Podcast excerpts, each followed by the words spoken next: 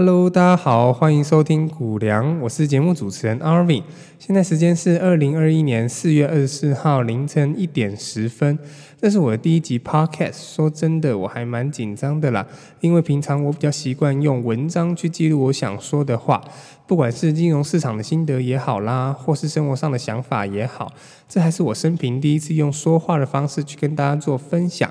如果我的用词遣字太过尴尬，或是听起来智障的，还望大家多包涵啦。没错，新手上路，请各位多多包涵。自从上周开始下定决心录 podcast 的时候，我很怕我自己在那边3分钟热度，说了要做，结果又不知道要拖到何年何月，于是就去把要录音的给息先给他给买了下去。东西既然买了下去，贵州搬到电脑桌旁边，一直对自己施加压力，我就不信我还不会认真给他录起来。那时候在网络上研究了很久，到底该买哪一支麦呢？因为这是我第一次录 podcast， 想说花小钱试水温就好，因此只挑了基本款的麦来用。等到我哪天真的录上瘾了吼，觉得应该要弄个更屌了，那就再说啦。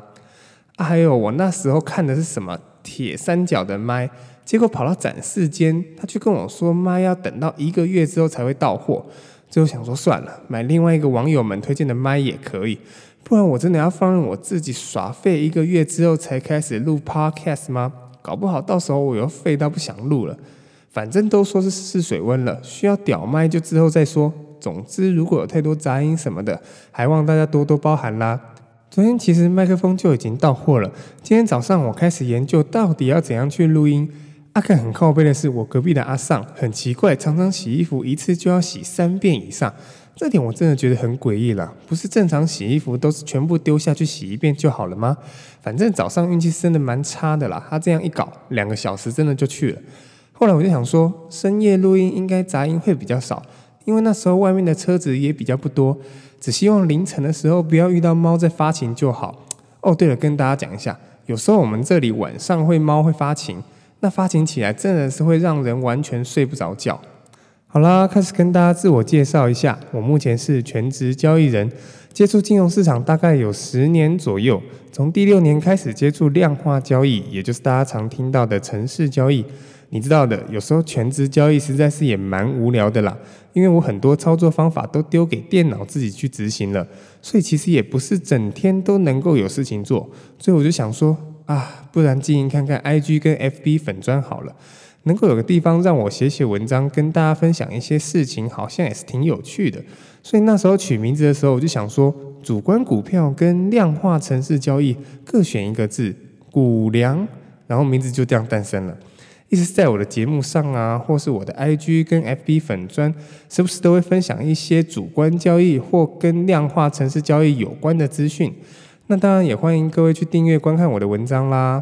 接下来跟大家聊一下我的过去。以前国高中的时候，不知道在那边发什么神经，都一直很认真的念书，我也不知道到底是在哪里被灌输这样的观念，自己当时就觉得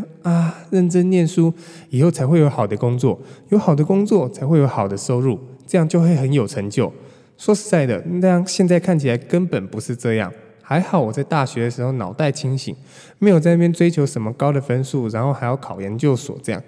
好啦，只是想要抱怨一下，我国高中的时候真的很没有童年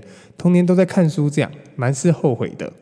我记得大1的时候我很不爱念书，可是不知道为什么却开始很认真读起股票的书，可能是因为受到家庭的关系吧，能够让我家走入小康家庭，其实很大的原因是因为股票。我记得我小时候还蛮常听我妈说起股票之类的东西，例如说911恐攻真的让我那阵子完全睡不着觉，崩溃诸如此类这种情况，我相信各位老股民们也曾经遇过。遇到这种突如其来的意外，真的会让人赔到吃不下饭，上不了班。好啦，拉回来，总之我就是在大学那时候踏入股市，成为一颗小韭菜。我那时候有一个女朋友，常常听我跟她聊一个小韭菜被收割的故事。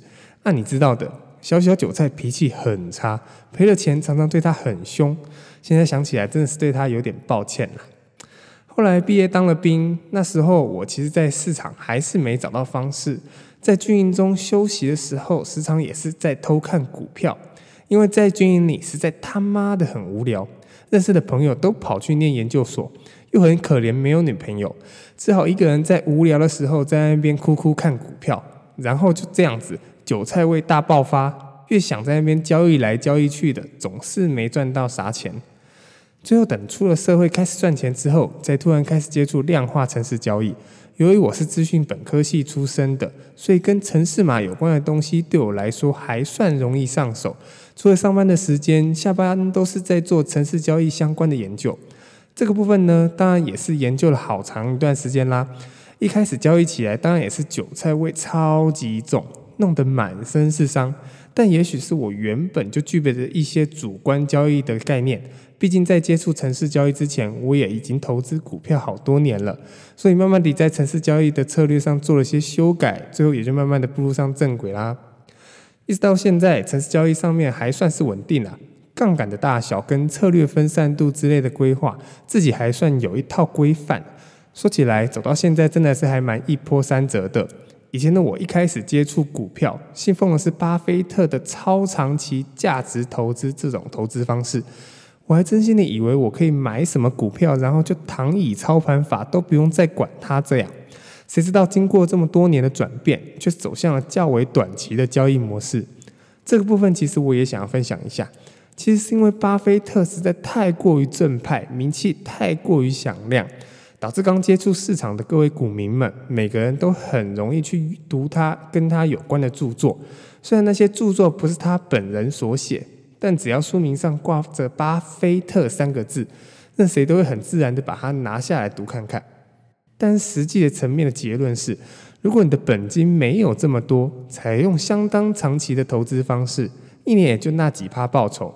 假设刚出社会身上只有30万，那要过几年才能够把这30万翻上一倍？会不会等到结婚的时候还没有翻成功嘞？又或者是说30万给你成功翻上60万好了，这些钱在你要面对交往到结婚到生小孩的时候真的够用吗？那说真的，认真上班想办法有个高薪的工作都比较有效率。我想说的是，不是长期投资不好，是长期投资是当你部位相当庞大的时候，把大部分的钱放到这种比较保险的长期投资上，让你的总资产较为保守的成长，那才能够有效果。也因此，当你只有几十万的时候，如果你能够找到真的高报酬的交易方式，试着让自己的财富快速翻倍，那才能够加速你的人生财富。但重点是，你要真的能够找出稳定赚钱的短线交易策略，而不是听从人家报名牌，还是随便去跟人家进场买虚拟货币。如果你不能够知道自己的交易到底在干嘛，那我还是不建议各位投资人走到短线交易这块领域上。因为要透过短线交易去把财富翻倍，不是件容易的事。如果你只是想不劳而获，那让你拿再多个30万去翻，都不太可能真的翻得成功。我想还是长期投资搭配正当稳定的工作，对你来说才比较有意义，至少不会没有饭吃，没有地方住。好啦，我自己的节目就先到这边，感谢各位的收听咯，下次再见，拜拜。